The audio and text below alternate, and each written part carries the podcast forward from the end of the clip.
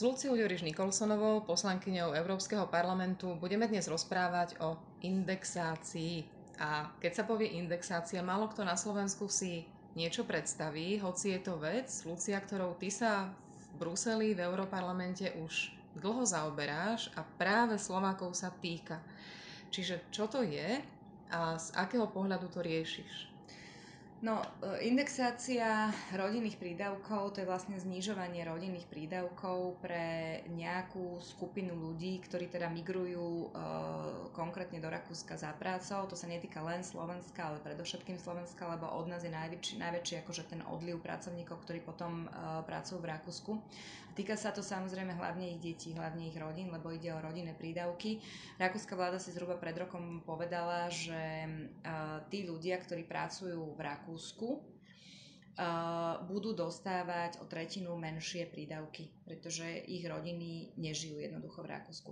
Čo je v rozpore s princípmi Európskej únie o tom rovnakom zaobchádzaní a hlavne je to v rozpore aj s tým, že tam neexistuje dôvod, pre ktorý by mala rakúska vláda k takémuto niečomu pristúpiť, keď si zoberieme do úvahy, že tí naši ľudia, ktorí pracujú v Rakúsku, predovšetkým sú to opatrovateľky, ale nie len, oni odvádzajú eh, do rakúskeho systému a potom neexistuje proste najmenší dôvod, prečo by ich deti mali byť ukrátené o to. Ale sú, trvá to už viac ako rok. Eh, ja na to upozorňujem, ja som na to upozorňovala ešte starú Európsku komisiu, ktorá samozrejme o tomto probléme vie, len ako si sa spomalila a prestala konať. Oni tvrdili, že kvôli tomu, že sa konštituovala nová Európska komisia. Takže teraz, keď už je na svete nová Európska komisia, tak ja naozaj pri všetkých rokovaniach bojujem o to, aby sa to zastavilo, dnes už tá situácia vyeskalovala tak ďaleko, že prakticky Európska komisia ide brať Rakúsko na súd, na Európsky súd, eh, kde mám teda každého kuluárneho zdroja, že to fakt vyzerá tak, že všetci sa prikláňajú k tomu, že toto je porušenie princípov eh, európskeho práva a preto predpokladám, že Rakúsko bude prinútené, aby tú legislatívu odstránilo alebo teda zmenilo. O akých peniazoch sa rozprávame? Predstavme si teraz rodinu z Humeného, kde mama chodí opatrovať, zarába, odvádza tam dane, platí tam všetky náležitosti, ktoré by mohli byť. Aký ten príspevok bol predtým na tie povedzme deti, ktoré nechala doma a stará sa o ne babka, manžel, teta, hocikto? A ako je to teraz po novom? No je to o tretinu menšie. Hej. To znamená, že to za tie mesiace, čo tento stav trvá, tak už prišli o signifikantné peniaze. Proste je to, je to suma, ktorá je normálne citeľná. Je perspektíva, že by sa to práve takýmito rokovaniami dalo naozaj niekam posunúť. Európska komisia alebo aj vôbec Európska únia má takú povesť, že všetko tam strašne dlho trvá.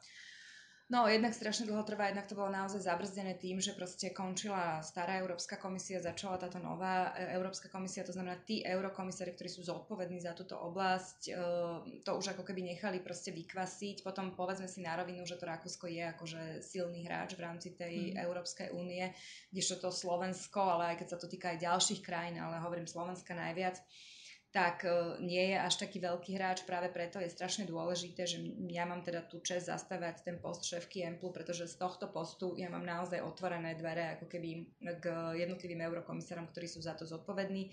Písala som aj Uršule von der Leyen, e, kde som upozorňovala na tento problém, že to trvá už rok a že to akutne treba riešiť. E, Európska komisia novozložená tvrdí, že, bude, že sa zlepší v tom vymáhaní toho tých princípov európskeho práva vo vzťahu k jednotlivým členským štátom a toto je úplne že exemplárny príklad toho, ako boli tie princípy narušené.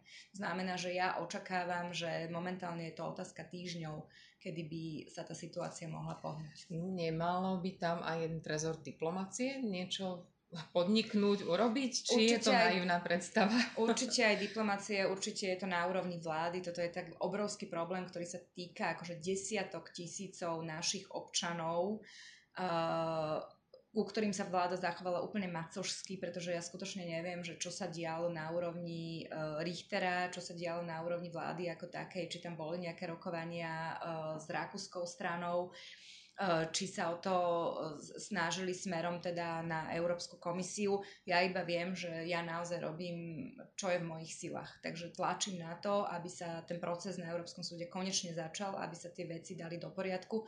Aj keď samozrejme tam je potom otázka, že, že uh, ako to bude s náhradou tých mm. ušlých rodinných prídavkov, pretože v momente, keď bude na, na stole ten verdikt, tak je veľmi ťažké, toto sa dá veľmi ťažko odhadnúť, či sa to tým ľuďom vráti, tie peniaze, alebo nie.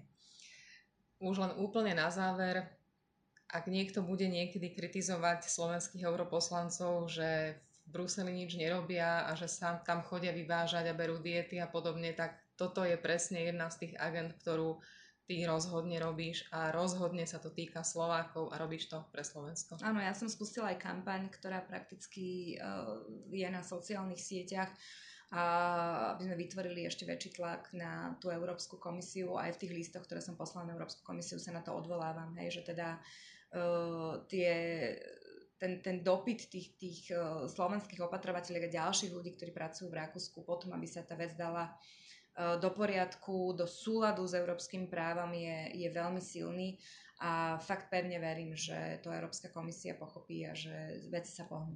Ďakujem pekne.